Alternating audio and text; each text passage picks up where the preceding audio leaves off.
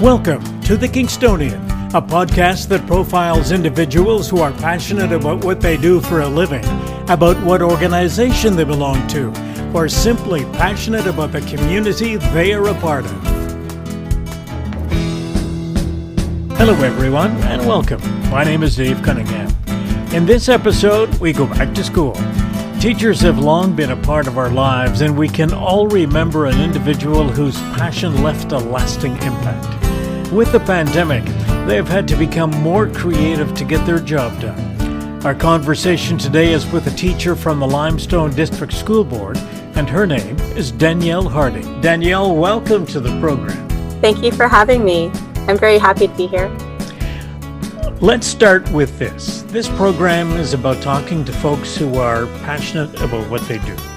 You've been teaching for over 20 years, so I'd like to know what the most passionate part of your job is. wow, that's a tough question. The most passionate part.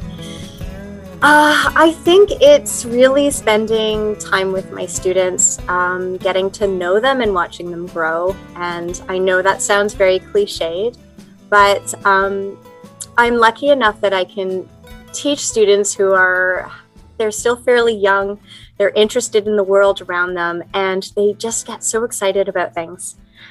And um, it's just amazing to be a part of that journey. Let's go back to the beginning. Why teaching to start with? Okay, that's uh, it's a long story, I guess. Um, there's just so many factors that that did contribute to it.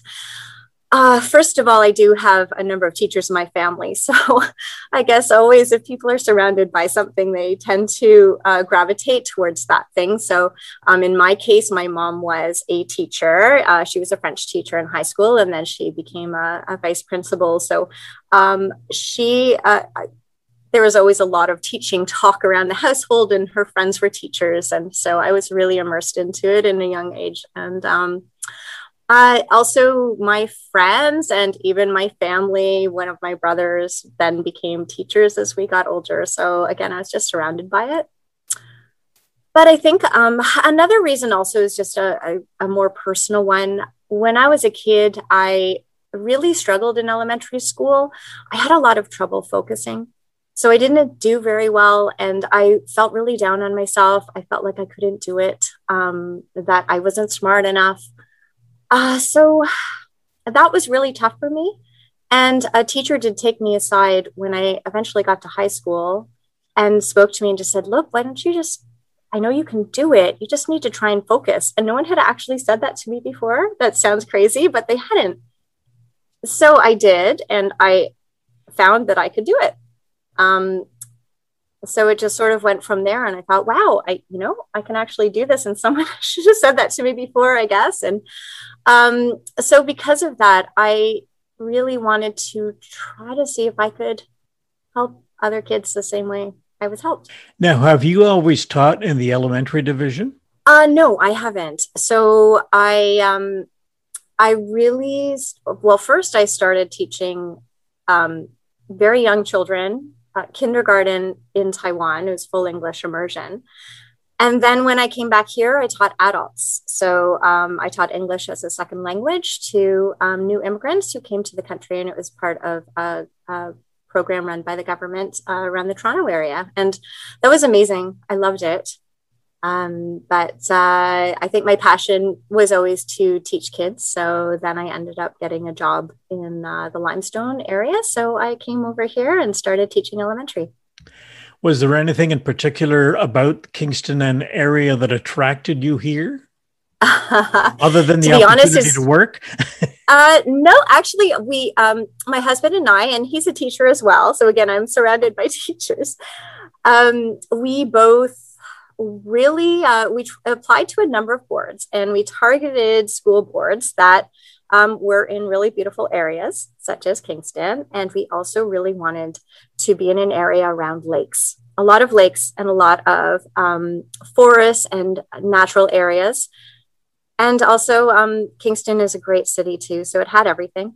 So we ended up um, getting accepted to a few different boards but this was the one we chose Now, over the course of your experience in teaching, I am sure that different tools have been provided to teachers to help them do their work in the classroom.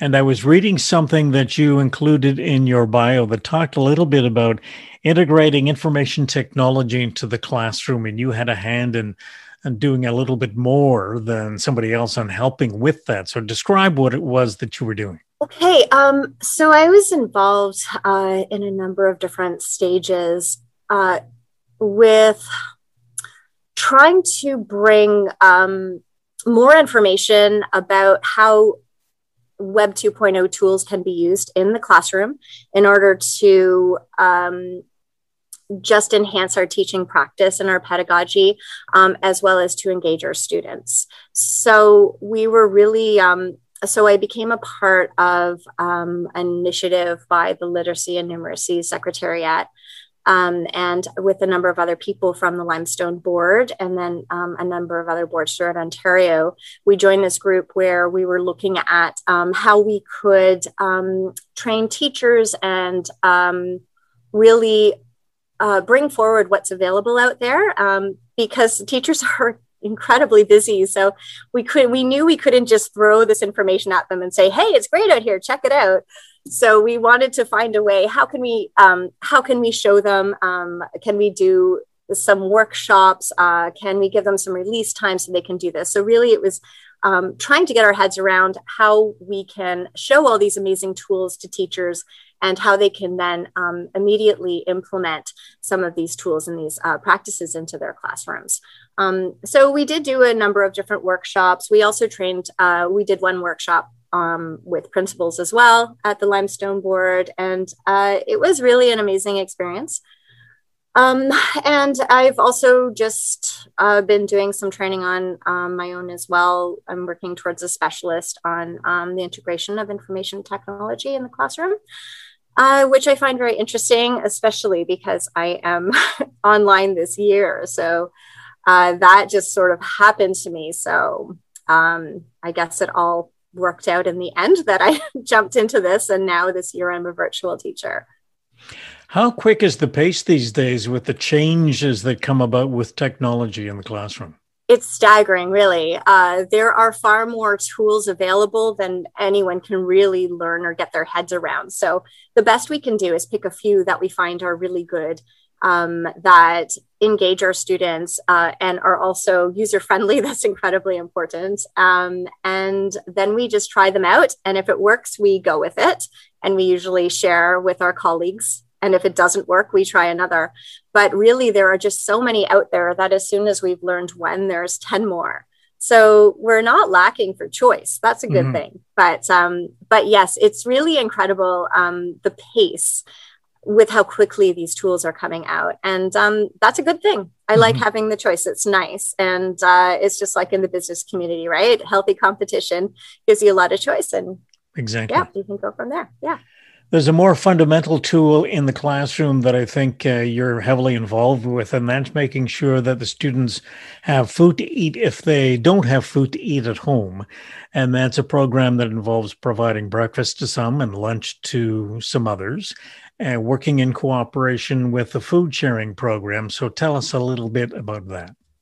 Oh, yes. So uh, this is a really big thing for me. Um, you know, equity is a really big thing in my classroom, and that's one of the things I've been working at um, as well with technology. But when we're talking about food equity, you know, some kids are coming to school hungry and, you know, through no fault of their own, and often not through any fault of the families, they just, we need to give them a helping hand. And often we are able to do that in the school setting. So one of the things that um, I tried to get going here at the school, and um, I don't, I don't want to say it's me. There are a lot of people who have really jumped in and have helped uh, in, in, an incredible way. Uh, and that is getting the food sharing project up and running at our school. Um, it's an amazing project run out of Kingston, uh, run by many volunteers, and they deliver food to schools every week. And um, essentially, we put in our food order, uh, volunteers bring it up, and we put together some breakfast lunches, uh, snacks for the kids. Uh, we make sure that there's food in the classrooms at all times, and that is equitable and fair, and everyone has equal access to it. So students don't feel stigmatized if they want to have anything to eat from it. And we actually encourage other people to just grab something so no one feels uh, like a spotlight is on them if they're eating. And um, every morning, um, now I'm not doing it this year because again I'm virtual, unfortunately. But uh, but every morning I would uh, go in and make breakfast for the kids as well. So um, just to give them a healthy start to the day, but to make it a little bit fun too. So they would uh, come in and they would chat with each other, and it would be a very social thing too, which was fantastic for them. So they would uh, they would eat up each other's presence, and they would also get to eat and, and have a good start to the day. Good. And there is more to Danielle Harding than just teaching. And there are things like theater and writing and travel. And I would assume that you take little bits and pieces of those extra things that you do and bring them back into the classroom. So let's start with theater. Now, I read somewhere where you did act in a play. Uh, yes. So I have been involved in a number of plays, um, and I even did a little bit of this is nothing big at all. But when I lived in the Toronto area, I was also an extra in some um, movies and shows. So I'd just be walking along the street, and I thought that was a lot of fun. Uh, but yes, I uh, I have been um, acting in a few productions. It was uh, something that I was heavily involved in in university, uh, and then I've been a part of the North Frontenac Little Theatre in this area for a while as well. And I um, directed uh, a play or two for them, I think one play for them. Um, and here at the school, I have also been um, involved in bringing theater to the school. So I do a play. I used to do a play every year. That ended up being a lot more than I could uh, than I could handle at a time. So I do it about one every two years now, which I love. You did a play at one point, a Norm Foster playing called Drinking Alone, correct? yes, I did. North Frontenac Little Theater. You found that. now, did you know that Norm Foster worked in Kingston? I didn't know that, but at CKW, uh, at CKWS on radio, uh-huh. and I was there at the same time. So he and I worked together. And then after he left Kingston, he ended up in New Brunswick, which is where he started his playwriting career. And I think he is the most produced playwright in the country. That's incredible. I have All the plays done he's written. Yeah.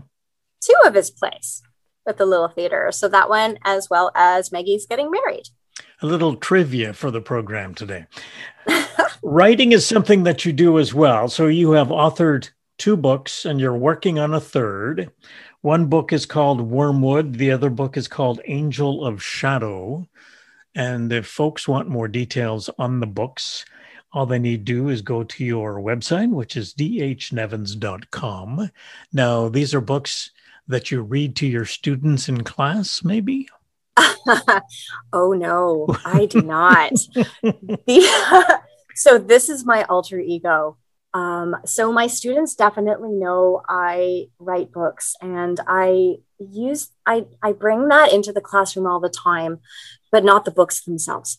So when we are talking about writing and creative writing and I talk about the writing process, uh, it's it's pretty neat. Uh, some of the parents of the students in my class have read my books, which is which is kind of cool. But um, but the kids themselves know this. Uh, it, I, they ask if I could read it to them, and I say, well, you can read it when you're older, but this is definitely not for kids.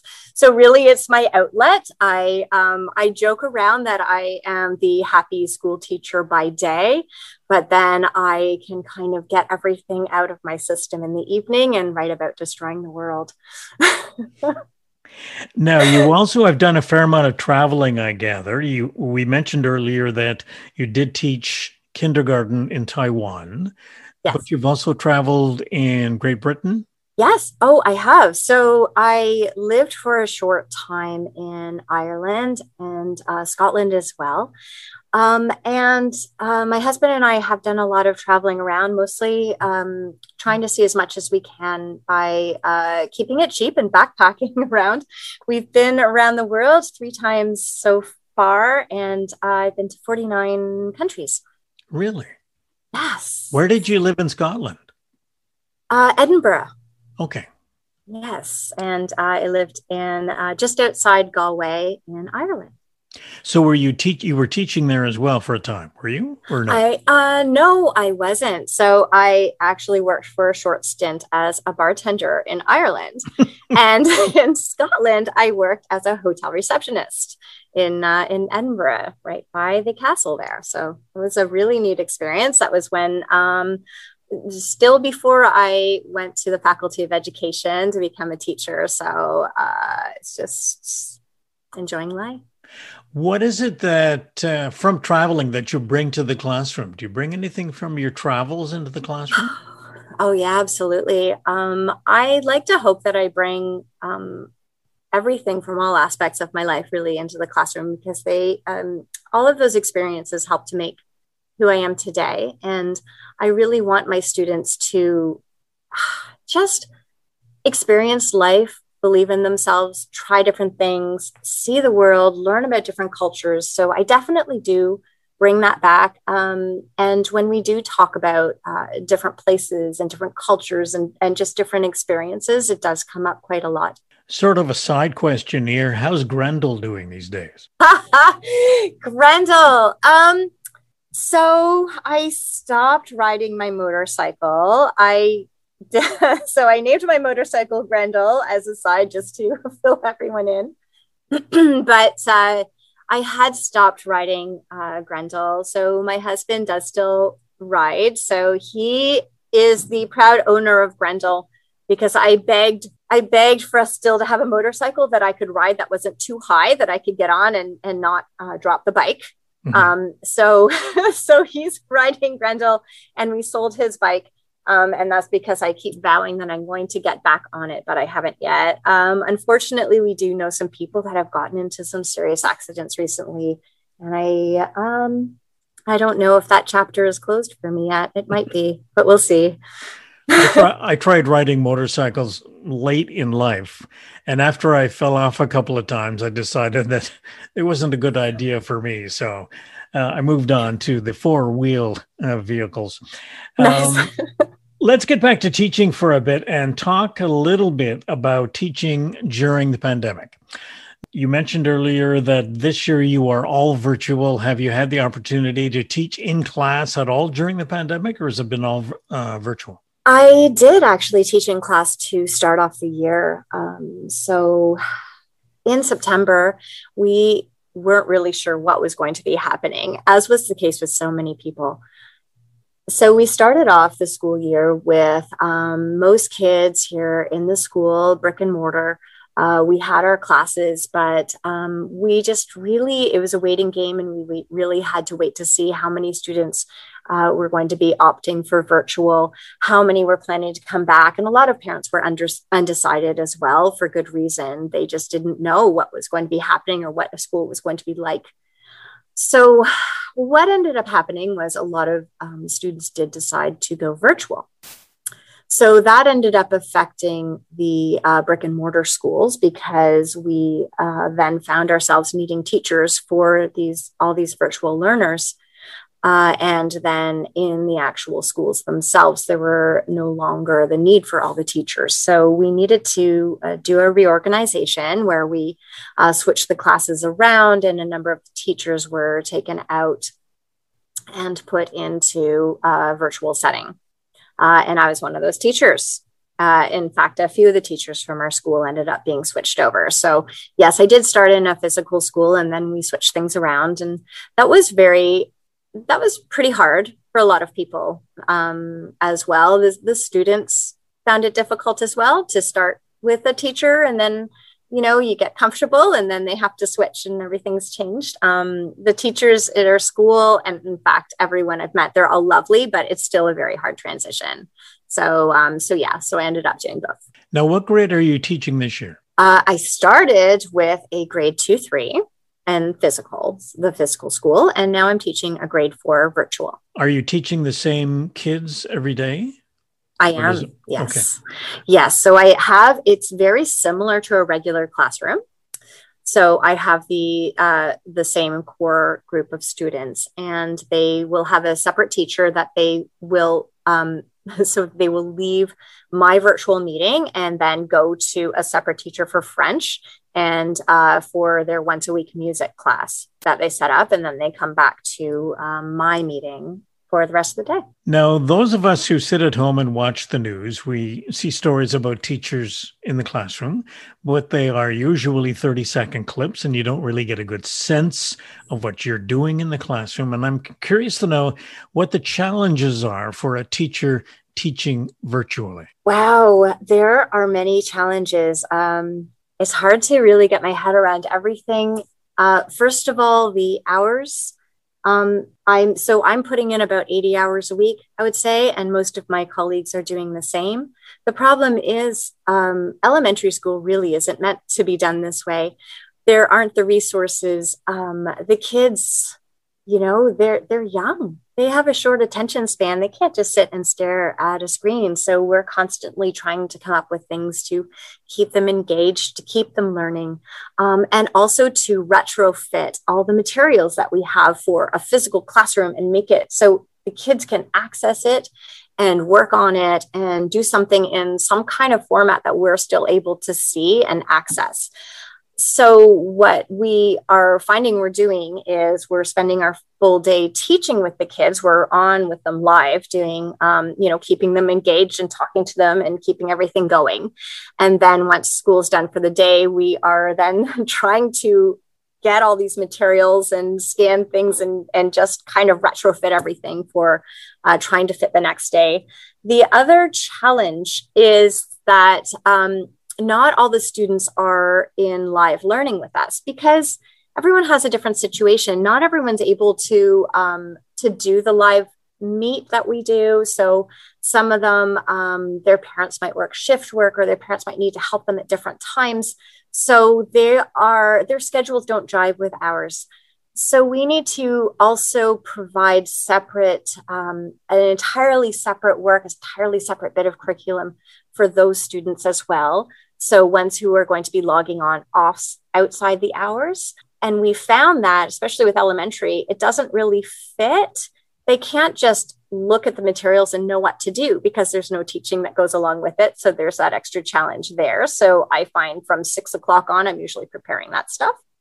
And then there's the kids who aren't doing that at all and are doing strictly paper packages. So there's also creating um, a full program for those kids who are not going to go on a computer at all. And um, their homeschool will print off whatever I sent to them. Um, and it can't just be a couple worksheets, it has to be a whole thing. It has to be uh, drama and arts and everything that um, they are getting a paper version of that they will then send back. Uh, and again, we don't actually have the resources for this. So we just have to um, conjure it up, let's say. So, do you get the sense that the students would be falling behind based upon the way that you have to teach these days? Absolutely. Yeah. Yeah. Um, so, you know, we're putting in as much as we can, and the kids are working as hard as they can. And again, it's just the situation.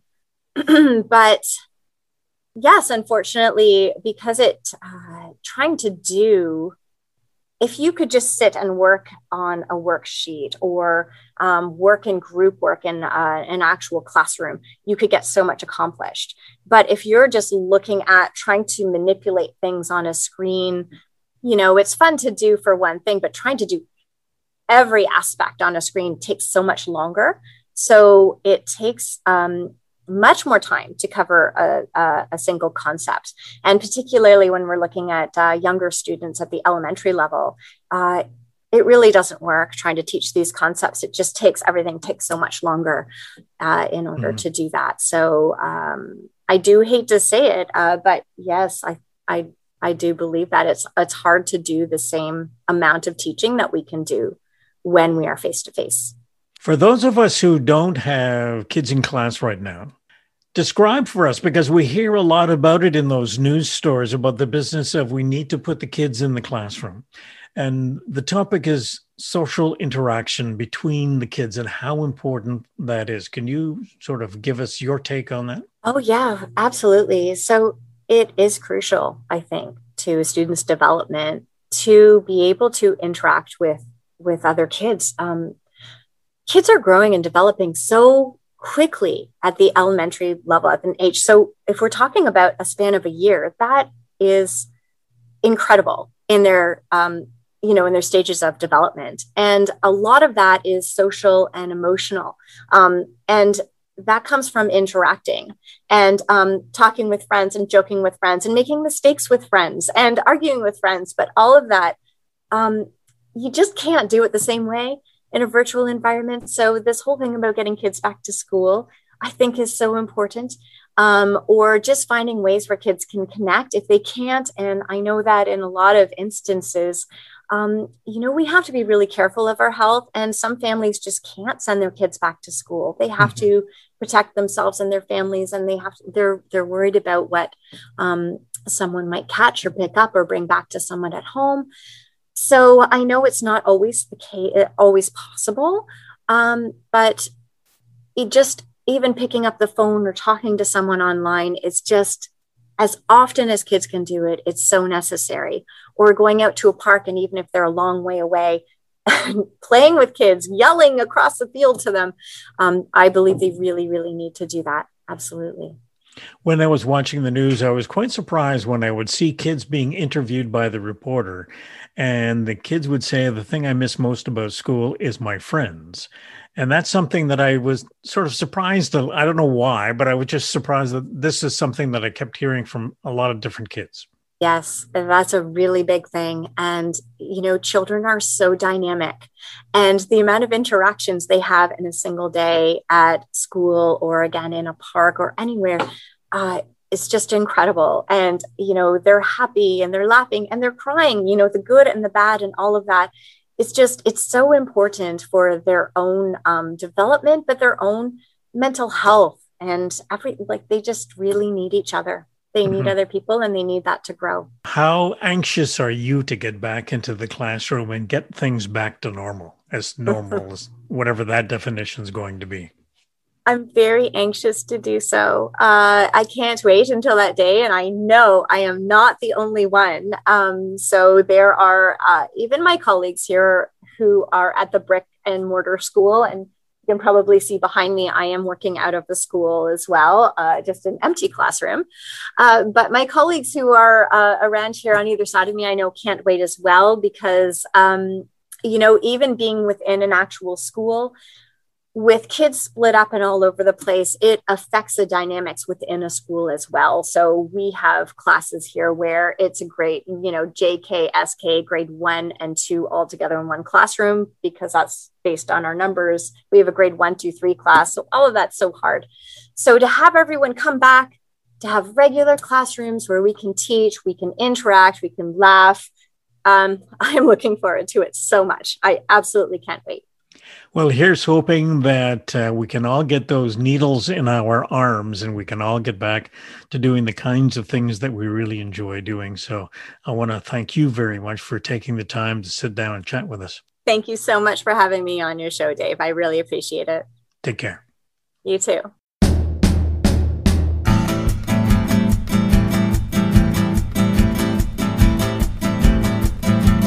Theme music for the program is Stasis Oasis, a tune written and performed by Kingston musician Tim Aylesworth. If you have any questions, comments, or suggestions about any of our episodes, please send a note to the Kingstonian Podcast Facebook page. This is Dave Cunningham from Kingston, Ontario. Thank you for listening. Until next time.